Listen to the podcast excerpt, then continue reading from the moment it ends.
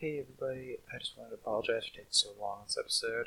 Our little group has been through a lot of changes that none of us could foresee, and it has put some, a slight damper on how much time I put into editing podcasts. Not to worry, we have our next episode, our next recording session planned, and some fun randomness to put out should it come to it. Now, without further ado,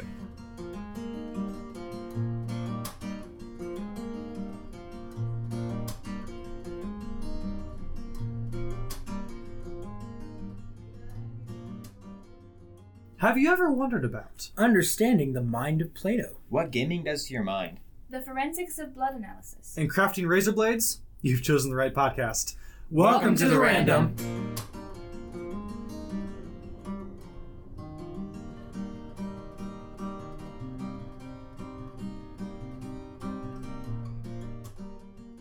Hello, welcome to the Random. Thank you for joining us today. We today we have a special guest. Would you like to introduce your friend? Yeah, this is my friend Kate. Um, I want to say hello. Hello, everyone. She's um, an artist and a writer and just like a super fun person with a lot of fun ideas. Um, so I brought her today to discuss um, the creative process. Interesting. Let's kick this right off.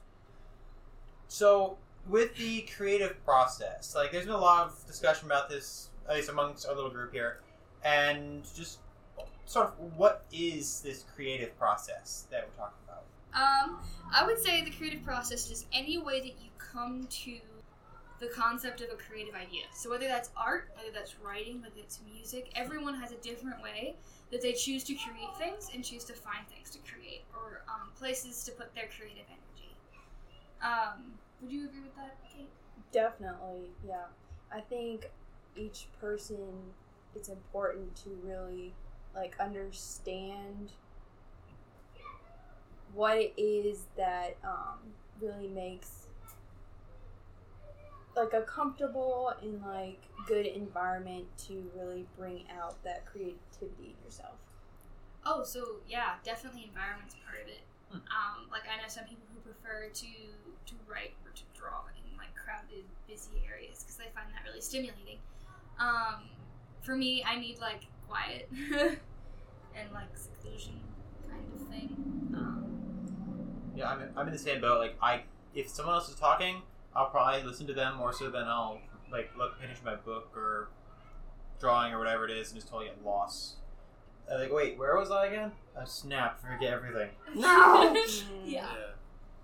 I know some people like to like go to like coffee shops where they can like write, where there's like people around, but it's not necessarily like super loud or super distracting. But you still have that like social environment where it can like really stimulate like ideas and like um just gives you a, like a sense of you know life. Yeah. For me, I mean, whenever it comes down to anything like the creative process or like writing a paper or something, uh, I find it really helpful to listen to like just subtle music, like Oh yeah. like lo-fi music that you can listen to, or even classic, like classical music, like something like Beethoven or something. Yeah, I found class. I find classical music really creatively stimulating. I don't really know why, but I actually like. I can't listen to it while I study because I'm imagining like scenes and and stories and all these other things. I mean, studies have been done on it that out of all the other musics that people have been listening to while they study, weirdly enough, uh, memory retention is best with classical music. Mm-hmm. I've also heard because of that, it's like the brain, like like the patterns of the music actually match the way that you learn, and in doing so, it actually helps create more almost like like brain patterns with that. So classical music, like like Beethoven, um, the reason behind that is his his um, I, I don't know what to say level of music or just like like the beat as he progresses through is more like a learning. Yeah, it's it's been proven to be very um, to stimulate various areas of the brain, which is interesting. I'll have to do some research. So why would it be that some individual places or settings or like music, yeah, wh- why would those stimulate creative processes for some people but not others? Mm.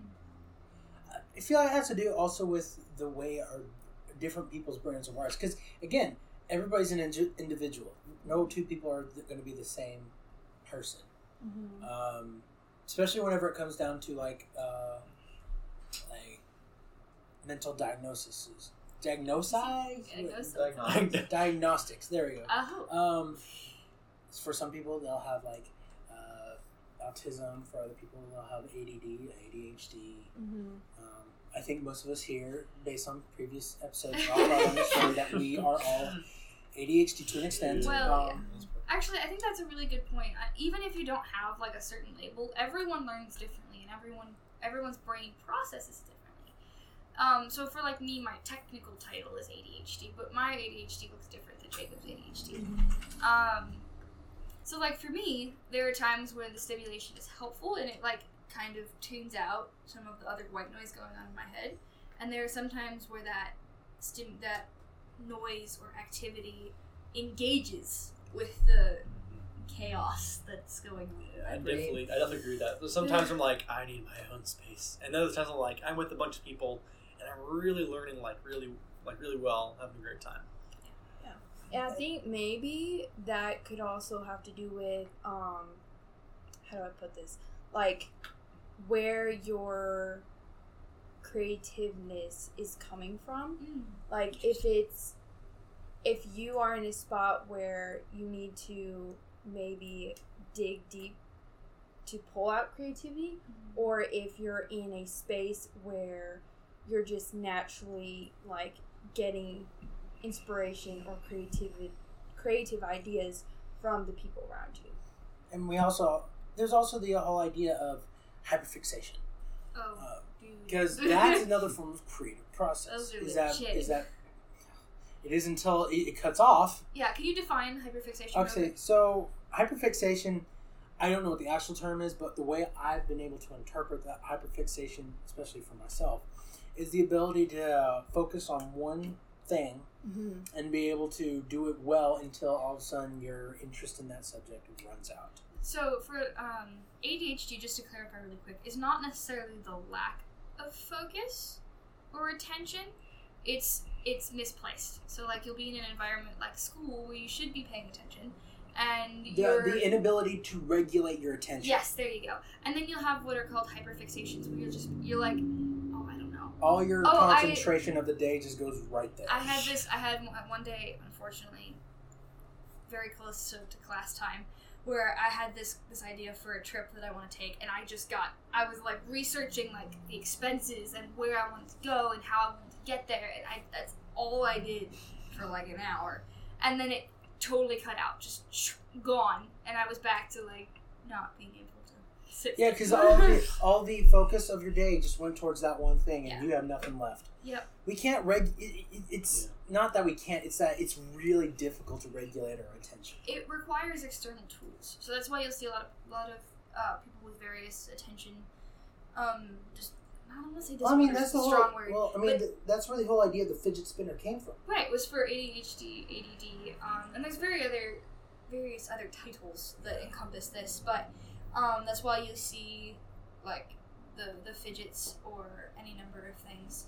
They're designed to be an external regulation on your attention. It gives you multiple things to focus on if you can't just focus on one thing. Yeah, and that's another thing that's interesting about ADHD is that you can't focus on one thing. Yeah. Or so if you're having a hyperfixation, you can only focus on Yeah. one thing. Whereas if you're Most not, the then time- you have to focus on multiple things at once. So I've had the I've had the case where um, I was trying to study, but my brain was everywhere. And as soon as I played music, which gave my brain something else to think about, it like it allowed me to, to pick and choose. I guess it doesn't make a ton of sense. I'm not I'm not an expert. I just can only speak from my it, experience. it's kind of more like a passive thing, I Yeah. guess. Like e- even though you're you're not focusing on it, it gives your brain something else to process. yeah, I, I think it gives you like your subconscious something to focus on, so that you Yeah. can intentionally focus on whatever it is that you. Mm-hmm. After discussing this, how does ADHD or other types of unique um, kind of thinking affect the creative process?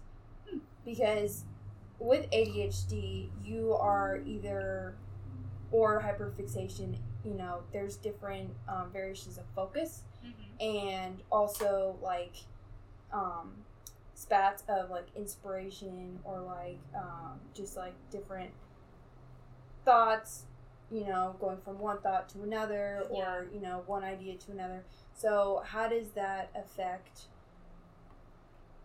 creativity like whether it like benefits or it you know you get so distracted or so focused on multiple different things that you know does that help you get things done or does that prohibit from like I'll tell you. Uh, well, let me tell you something else that kind of helps with the whole hyperfixation or even focusing in general is that we, if we want to do it, if we, if like, let's say cleaning our rooms, everybody's like, oh, I don't want to clean my room. However, the instant you say, you know, I feel like I want to clean my room right now, you instantly want to. However, the instant someone tells you to do it, the instant you just are like, you lose all the focus towards it.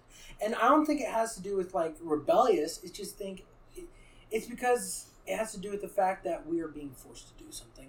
Yeah, It you don't like being put in a box. Also, I'm gonna put a It's- it's very interesting like analogy for it.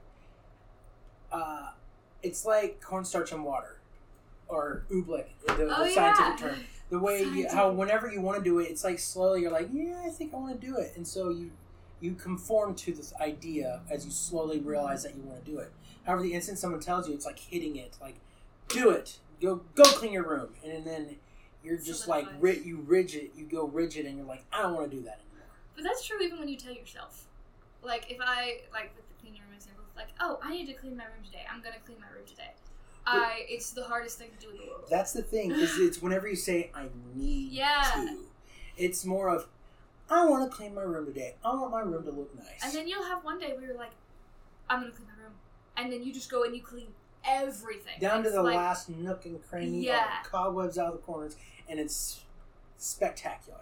It's like for me when I was younger, it used to drive my mom crazy because I would put off doing things forever, and then I would get one of these bursts of motivation And then get it all done. and get everything done. And I think the same applies for like cre- creatively, Mhm. where like I'll go through incredible dry spells Mhm. where I won't be writing anything. And then one day I'll just get this like crazy idea and just like do nothing but that for days on end sometimes. They they can be they they really can last short- anywhere from like 15 minutes to weeks. yeah. Mhm. It's always nice when they last a long time. It doesn't It is happen. until you realize that you're trying to make a until it looks like you're making a career out of it, and then all of a sudden you drop it. It's true. People will think you're very serious when you're just having a hyperfixation. And Yeah. it stops and it looks like you You just drop the ball. Yeah. And you are not responsible. It's not that we're not being responsible. It's just we no longer feel like we want to. Yeah, and there are things you can do to regulate that. Like it's not that we never ever do anything.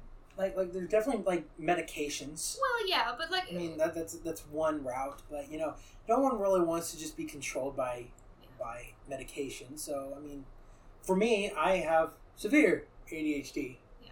As y'all know, I don't take any medication for it. Me neither. Um, but there are also like creatively something I, I will do if I can't. Well, one of the things I used to do all the time is I would have three projects minimum running at the same time, and so if I lost motivation for one, I could jump to another. So I was always being creatively productive. It took me longer to finish one thing, but I was because I was I was stimulating myself. Or if I only have one project currently, sometimes I'll just like go out and like write what I see out the window or anything like simple and easy that will get my motivation back up and running. Um, but I wonder, can we speak to any other like varieties of? I want to say like mindsets or learning styles because I don't love like these labels because Mm. they look different for everybody. I know of one, uh, dyslexia. Okay, yeah. Yeah, it, dyslexia, uh, where it's really hard to read. Mhm. Uh, the best way I know how to describe it is that the words shift on the page. Um, and for me, I've had I've had dyslexia. I still kind of do, but it's not as bad. Yeah. But one of the major problems was it's not that I didn't want to read. I mean, I did want to read, but it's the fact that I couldn't. I, I would read the same thing five times and not comprehend it Yeah. once. So a good thing for that is like audiobooks. But I have so like I have actually a really good friend of mine who's a great writer, but he doesn't read. And most people are like, oh, in order to be a great um, writer, you have to be a great reader. And he actually digests story through film. So he's still a writer and he writes like stories and books and stuff. But he gets his story building from movies, which I thought was I was like, huh, I never would have thought of that. So I love like different ways of coming to this. Um, Yeah, so like a lot of my inspiration and style comes from things that I've read. You'll notice like if I read too much of C.S. Lewis, my writing starts sounding like him, um, which I is can not relate to that. bad. I mean, so I have to be careful what I read because, like, I, ha- I remember having kicks where I was just reading a bunch of like kids' books, and my language was coming out really, really below par. Not no, Subpar, it's yeah. not good. Yeah. Yeah, let's not talk about some of those kids' books because, uh, and then you're, you read some of them and you're like, this had to be written by a child. Why is it so good? Yeah, I think I kind of have like the opposite of your friend Izzy, where Mhm. like I'm really good at like story building, character development, but I'm not super great at like telling a story from Mhm. beginning to end because I'm like all over the place. And sometimes I forget to include information. Like I obviously know the information, but my readers may not. So it's really hard to like write it down on a page um, in a like story form. Um, I can definitely write it in like like a document where I like write down all of my ideas and Yeah. stuff like that. But if I try to write it into a story, it's like not necessarily great, you know. Why do you think that is with like your your learning style and general mindset? Um, I think um it's probably because like I just I have like the way I think um I've explained it to someone before is like I view people in the world as like puzzle pieces interesting. and so I but it's not necessarily how other people see it Mhm. so like, so as I'm like putting the puzzle together, I'm like, I don't know. I, it's just hard to really fill in where things are like missing. I guess. Like it's either I have like way too much information, or I have like the bare minimum, like straightforward fact, and then there's not really, you know, a whole lot of visualization or you know create a space for the person to like or like reader to like come up with you know what they're reading Yeah. because it's just either too dry or too much information yeah, it's a balance for sure. I I tend to when I write, I tend to go with way too much information. I'm very much known to over describe, um, and I think that's because that like that's how my mind works. My mind absorbs. It likes all of. I love all of the extra information. Um, anyone who's ever tried to teach me anything knows I need the why. So like, if you want to like teach me something basic, okay, like about cars, I'm gonna need to know what all of those parts do and what their purpose is before you can tell me how they fit together, which is really counterintuitive for most people because most people work backwards. They start with like, or maybe not most people, some people, um, start with like the simpler things and move to like the bigger, broader picture. For me, I do it the other way. I need the background information. I need the the why before I can get to the what. Like making a tapestry. Yeah, You need the picture before you start making it. yeah, and not everyone does it that way. Um, and so that's something that like people sometimes cock their heads at me like, why do you need to know? I, I, I don't know. That's just the way my brain I works. totally believe that there's a why literally to everything. Yeah. So Mm. if you look for it, you'll find it. Yeah, I'm, I'm the same way as you, as you, where I have to see everything. So, like, I'll be, like, I'll be like writing a story or something, and it's like, I have no idea what's going on. I can't write a thing. I'll do what all my things. I'll go eat pasta. I'll go for a walk. I'll go sprint somewhere. I'll go just write everything down. I'll draw a picture, whatever. And if I still don't have any sort of idea come to head, I'll all right set aside. I'll go figure it out another day. Yeah. Or like uh, if we're drawing a picture, I'll be like, all right, I have to have something, some mental image before anything gets started. Hmm. So like, if I want to draw a picture of a tree, I have to think of a picture of a tree in detail, and then I can. All right, now I know I need to draw the trunk here, leaves there, and do this branch here or whatever. Whereas if I just say I'm gonna draw and just start drawing lines at a time, like, it can work, but it's not quite as uh, efficient for me. Mhm. Yeah. Yeah. When I draw, I can't like I can't hold anything like visibly in my head. Like I can have an idea, like if I were to draw a tree, be like, okay, Generalized. I can't visualize a tree. Maybe I kind of know what a tree looks like because I've seen them before, but like, it's really difficult for me to like see it in my head. So I kind of either have to have like a physical like reference Oh, to draw, or just wing it and see and see what comes out. comes onto the page, which is interesting because like a lot of my drawings, I just like start drawing. I might have like a slight idea, or I might just start drawing, and then I'm like, this kind of looks like this. uh huh. Let's go this way and see if it actually turns out how I'm thinking it's going to turn out. But I don't have like a visualization of it, like I physically can't. Yeah. So you're the opposite of me then. Yeah, that's so- basically. So, interesting, David. You've done some writing, correct? A little Some bit, yeah. creative writing. Are you a planner writer or a fly by the seat of your pants Um, writer? I'm definitely more of a planner writer. So like I, um, so personally, I recently started working on a, on a story, and I'm planning out the entire story before I get into even the details of the first scene. Interesting. Like I've gotten like okay, so it all started out with just me telling a story to some sick friends, um, and then that kind of just expanded. Like, oh, this is a fun story. I'll continue it, and now I've gotten probably several months in real world and in the story world, and I'm just like giving like, all right, here's the overall things that are happening. Okay, now they go fight the dragon. Now they go meet this person. Now they, they just very overarching stuff. See, that's so interesting. You're consistent. When when you draw, you have to have it all planned out in your head. And when you write, you have to have it all planned out. I'm I, inconsistent. I am as well. I when as I when I learn, I have to have it all like splayed out for me when I write. So there, this is this is actually a common term. I did not make this up. You have your planner writers. They're just planners. Or the fly by the seat of your pants writers, and they've chosen to call us pantsers, and I cannot control that. It's just what we're Oh. called. That just Um, makes me think of high school. Yeah, it, it, it probably That's a completely different think- thing. Yes, I know. But anyway, um, that's how I write. I will develop a character and have a loose situation that they go into and just kind of see what they do. Um, Mm.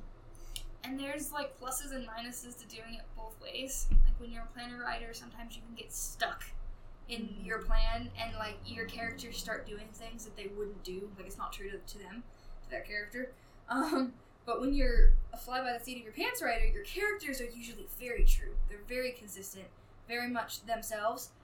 But sometimes you end up in places you did not intend to go, and you don't know. Where, I've actually stopped stories. I had a story I was working on where I brought my hero like down to his lowest point, and I never figured out how to bring him back. Oh no! He's still there. Poor guy.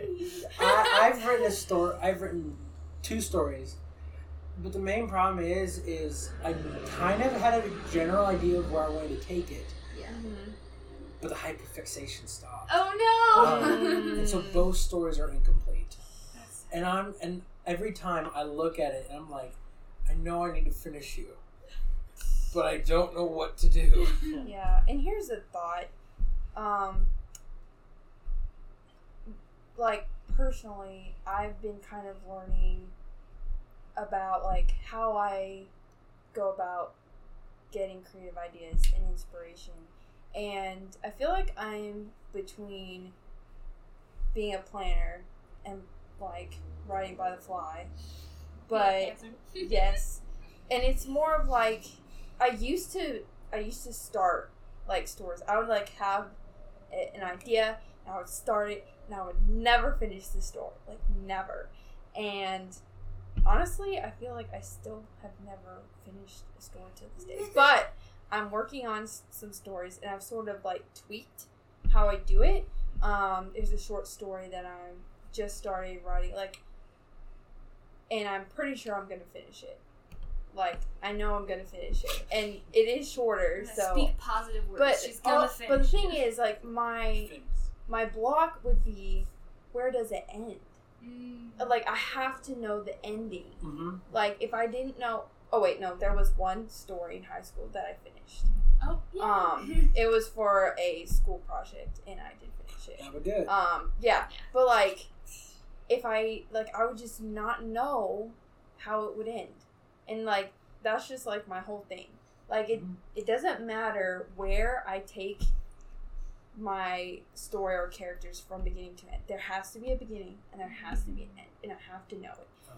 Anything else can be like I can like if I have a general like arc of the story and I know how it's gonna end, I can just write So you're and yeah, and kind cool. of like take it because I'm like, okay, I know where it's going. So, in the case that I sort of go in a direction that mm-hmm. I'm not super happy with, I can just be like, okay, where am I going? Okay, we're, we're getting back on path. Okay. Yeah. That I've worked that way a couple times myself.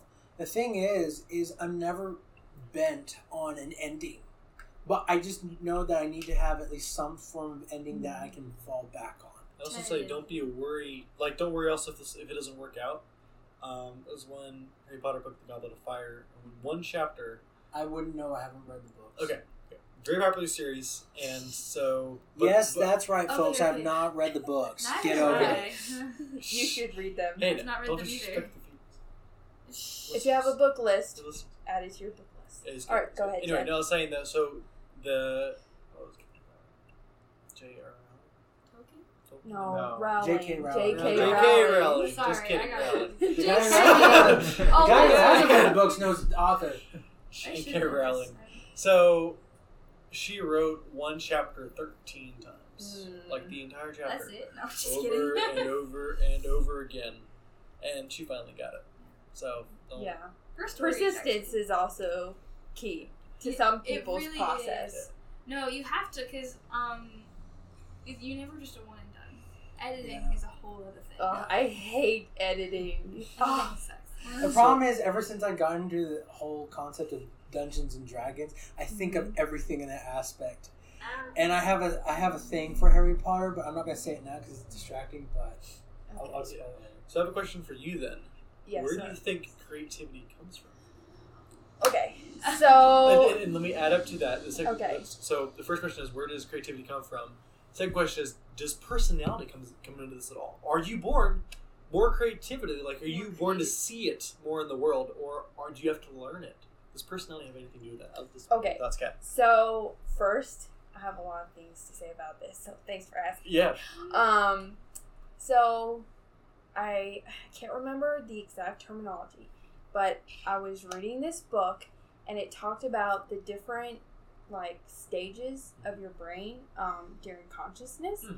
and there is a point of conscien- consciousness where it's the creative stage, and it's the point where it's like you're it's like the point where you're like almost falling asleep. You're so relaxed where Twilight Zone.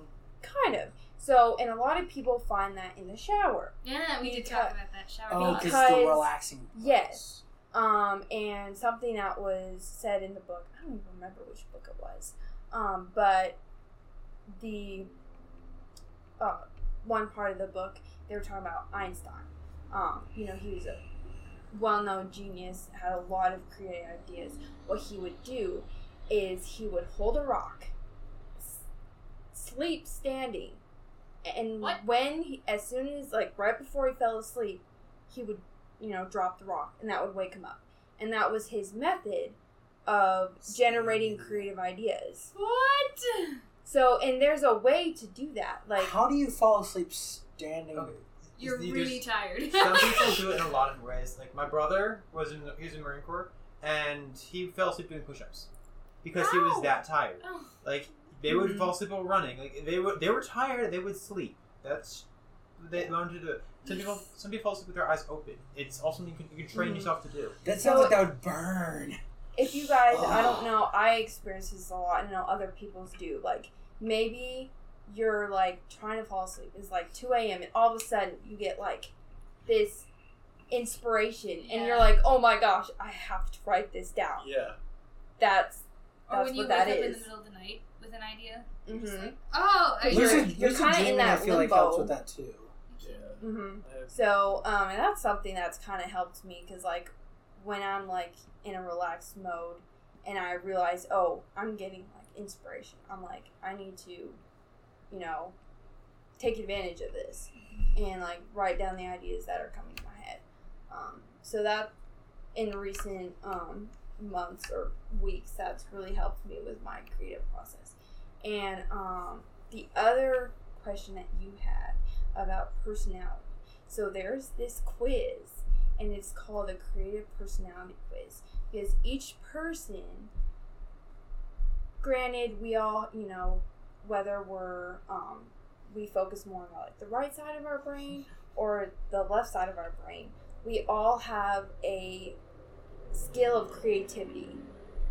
And sometimes that's more like analytical, sometimes that's more like abstract, but um, I'll look it up and show it to you guys later. But basically, it's like the Enneagram of like creativity.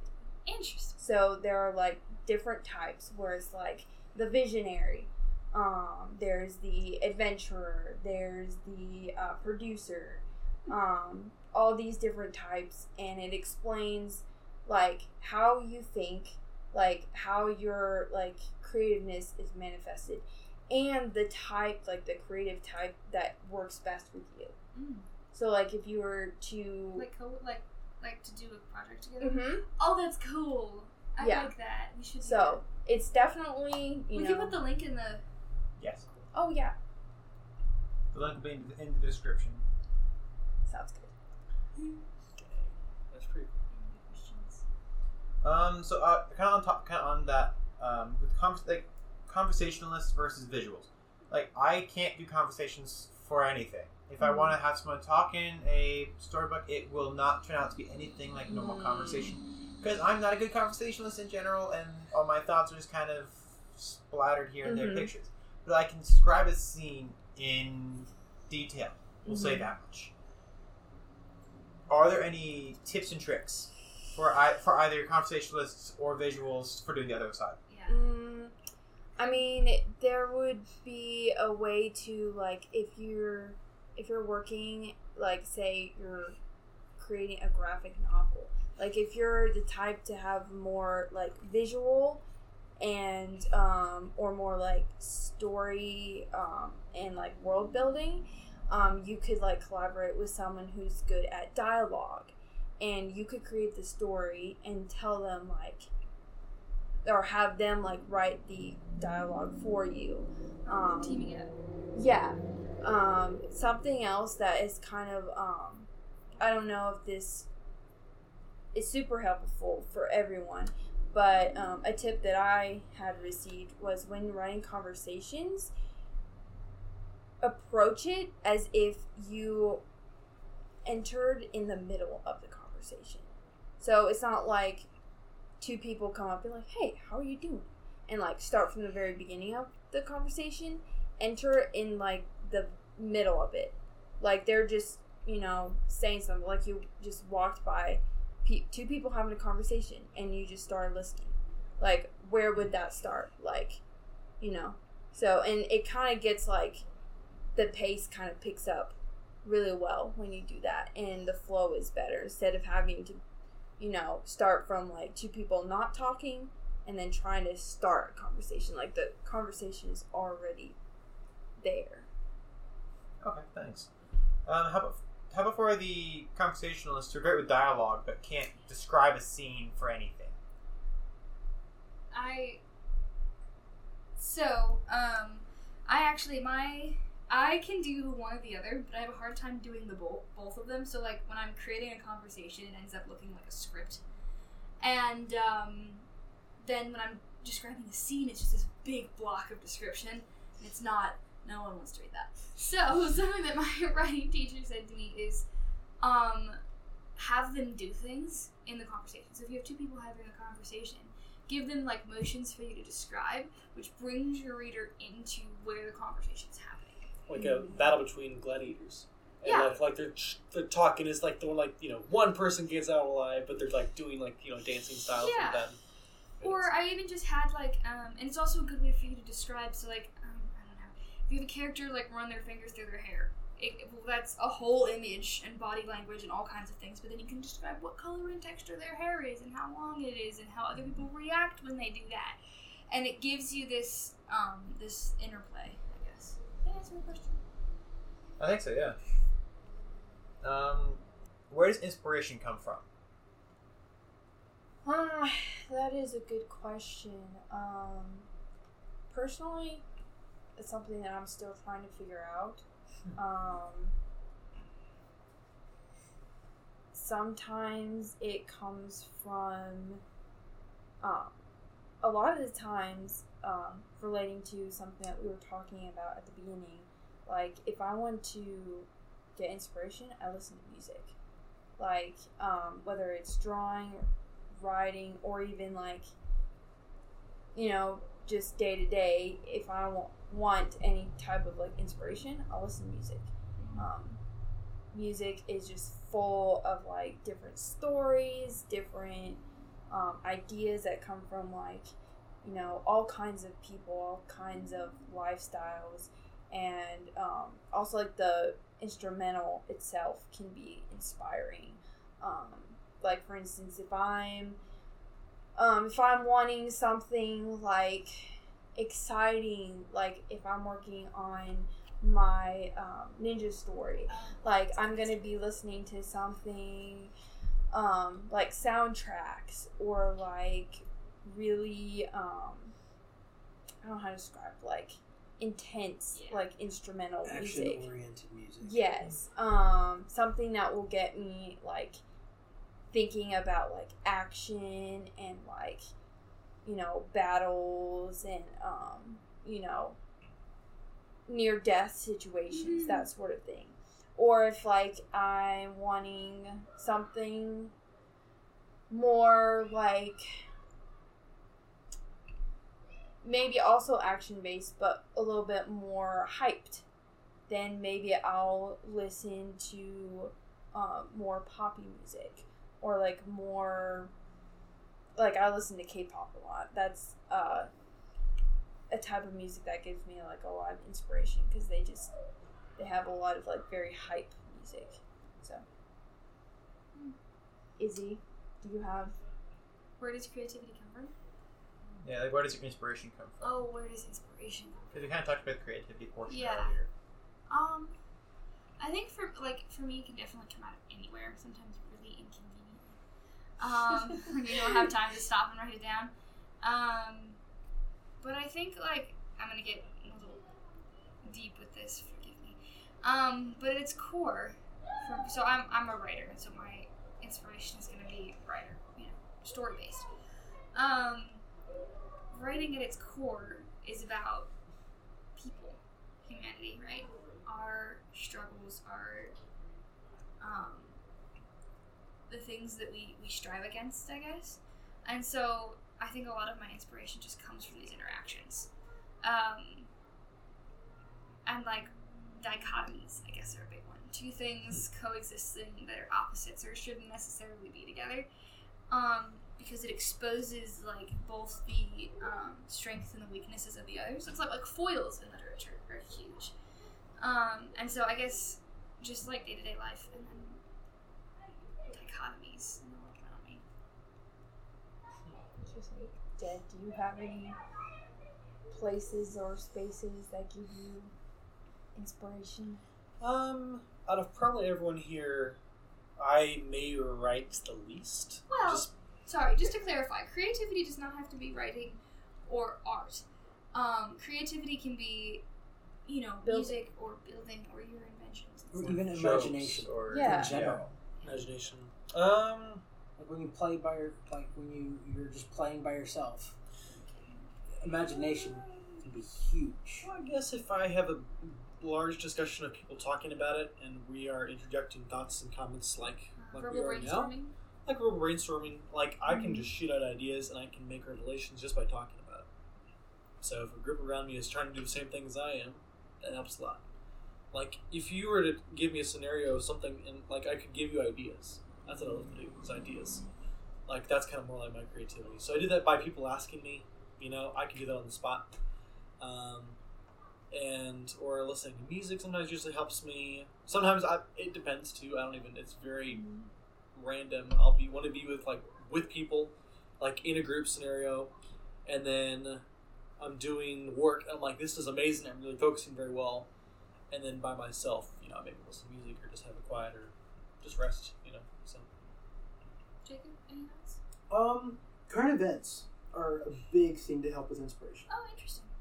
um, if, if something new happens, or not even like even real current, like past events in general, history, um, even from previous writers, those are really good inspirations. So reading in general is a really good exercise to help expand your whole imagina- imaginative ability.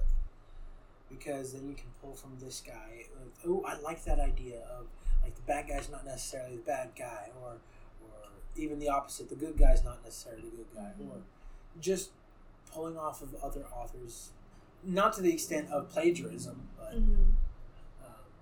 Current events is another really good one. As I said, um, the idea of like say something tragic happens in Houston or in like Santa Fe, because you know the Santa Fe school shooting was huge on the news, um, and that that's a that was really a time where people were despair in despair. So a whole idea that someone could have for a story or a picture or something is really based off of current events. Look at the the modern art of chaotic. That's what people see is the chaos in the world, especially since 9/11 ha- started happening. Especially since 9/11 happened. Mm-hmm. 9/11 was a very despairing time in American history, and it brought on a whole new genre of art in general. So, current events is a really big one to pull from. David? Um, I'm much more of like the internal internal processor guy, and like Jed is very verbal and and able to be able to put words to ideas. So like I'll have thoughts and stuff. So like if I see like a knot in a piece of wood, or like three knots or something, I'm like, ooh, that looks like this picture. Or like if I'm on like a marble tile floor or something, or in the bathroom, like, ooh, I wish I had a pen and paper here so I could draw this face that I'm seeing and out of random or on the carpet or something. Or like just seeing patterns and rhythms. Like personally, I just do something like if I don't have any inspiration to draw anything or write something, like I'll either put aside and just like go for a walk or just hike, just jumping jacks, whatever it takes. Just kind of do something that's not mental for a little while, and then just kind of reconvene and kind of pour energy back into it afterwards. Um, with that, uh, so quick little question: Who here is a verbal processor? I am. For sure. Izzy, Jed, I can be internal and verbal. I can be at times, but I'm more of like um. I feel like I have several different ways. Yeah, I think most people things. do, but I. My mom. My parents would do this for me all the time. We call it rubber ducking, which is just sitting there and being the rubber duck while I verbally process and have someone to verbally process at. It takes some getting used to, but I appreciate the people who can do that because it's, yeah, just. it's really hard being the rubber duck. It is, because you just sit there and go, uh huh. Uh huh. Ah. Especially Interesting. if it, especially, especially if it's something that's frustrating, yeah. because then you have to take it. To take their frustration and not. You're like, you can't throw it back at them. Why do you ask, David? I, I, just, I just wanted to kind of figure out like where everyone, everyone is at in that regards, just because like, I know there is a lot to do on both sides of it. Because like you have the verbal processors who I know some people like they can verbally process, and if they try to do anything in their mind, like if they try to write down a story but they can't say it out loud, then they can't do anything.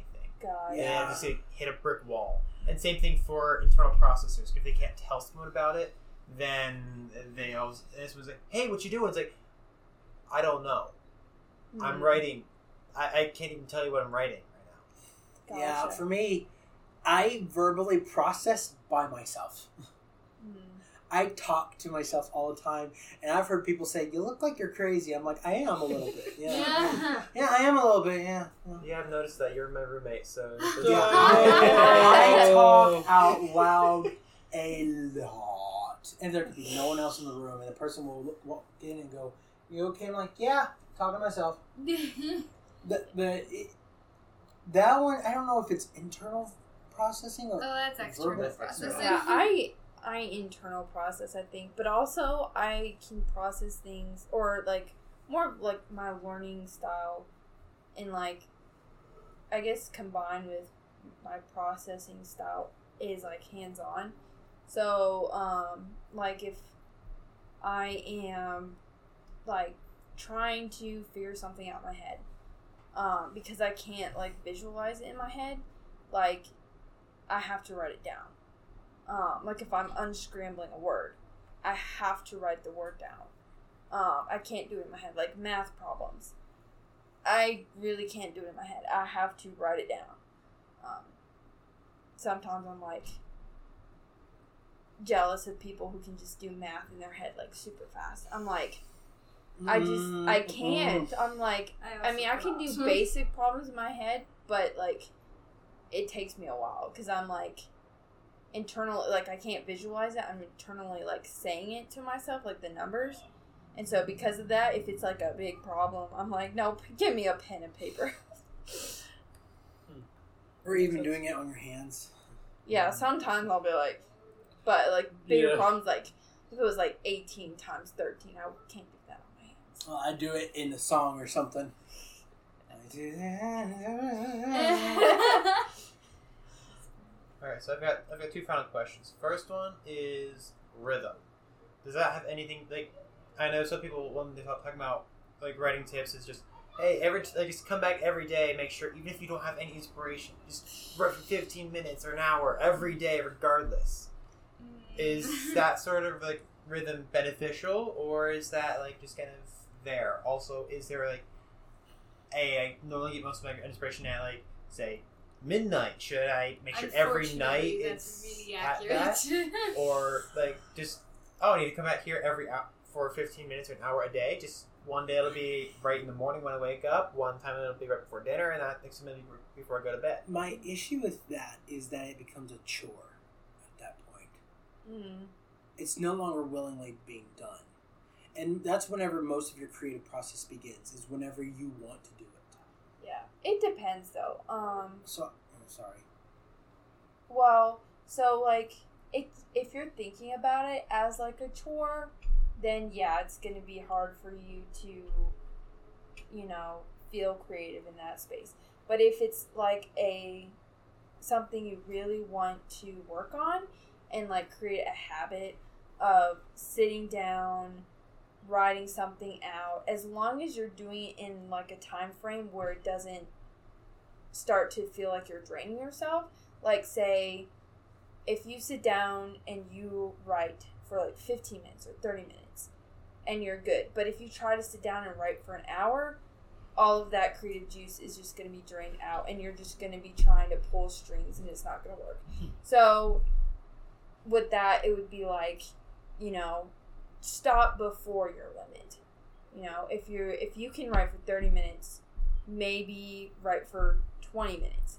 That way your creative mindset is still like on. So you're not like you're not hurting yourself or you're not making it to where you're forcing yourself to do something. It's still yeah it's still enjoyable even though you're like oh i could probably write for 30 more minutes. Like stop. Mhm. And like that way it doesn't like become a chore if that makes sense Interesting. Hmm. Well, what happens whenever like you sit down to something and writer's block hits, or See, I've heard people say that writer's block is a myth altogether. it is, but it's not. Like if you sit down and you can't comprehend anything to write about at all, then it becomes a problem. It does. And so, yeah, I've heard people say that the repetition is really good. Um, that eventually you'll just get in the habit. And honestly, I can't really speak to that because I've never been able to consistently keep up a rhythm. So I can't say that it's not good. But I do know that it can be very, like, it's really, really hard to get into. And so I think it depends on the kind of person you are. Yeah. If you're a really Mhm. planned, organized person, I think that can be really helpful and really stimulating. But if you're more of like a, I don't know, Sporadic. easygoing. I'm not sure what the word I want is, but uh, then that might be really difficult, unnecessarily difficult for you. Mm-hmm. Yeah, if you're if you're more of a um, like spontaneous person and you don't like schedules, then that might be a difficult thing for you to do. We are also our own greatest judge. Hmm. So I mean, even if it's like is writer's block. I mean, we could have like a great idea, but we'll shoot it down ourselves before we even get it down on paper. Mhm. That's true. Yep. And that's why editing is so nice because you can you don't have to overthink that although people do all the time but like you can just write whatever's in your head and then you can be like oh that was a stupid idea scrap that or you can be like i'm a genius Or And else keep it. where to where you do. mm-hmm. yep. Interesting. So my final question, of course, um, is I know you have written a book. Yeah. Um, would you mind sharing what your book is? We can put it in the Oh. description below as well. Um, I wrote, self-published a book back in 2019. It's called um, A Kingdom Worth Fighting For, and it's kind of like a fantasy, um, Narnia-esque kind of book. Um, it's it took me three years to write, and so for me, it's really just like this snapshot of my writer's journey. Um, but yeah, if you're interested in reading it, it I enjoyed writing it. um, yeah. And now, Katie, have you written anything? Um, I have not completed any of my projects yet. Um, there are, there's one in particular that I've been working on since I was like twelve. Um, but it's like a really big project, and I've been working on it on and off. Um, I've written some songs, writing some stories, um, but I haven't completed anything yet. So. Is there anything Yeah. else you want to add to the podcast before we just close it out? No. I think, I think we're okay. Thank you for inviting me Yeah. to be on this podcast. Thanks for coming. I enjoyed discussing all this with Maybe you we can do it again sometime. Yeah, Yeah, I'd be down. Yeah. We, we loved having you for Yeah, sure. that was good. That was Absolutely. really good. We stay on topic very nicely. Yeah, that was actually really well done. Yeah. Which is a big step for us ADHD people. Yay! Good job, guys. Kate, you have become enlightened. We are your students Enlightened. Alright. Yeah, yeah. All right. Well, thank you again for joining us, and we hope to release some more coming up soon this this month. Um, so be looking out for it. And as always, thank you again. Bye.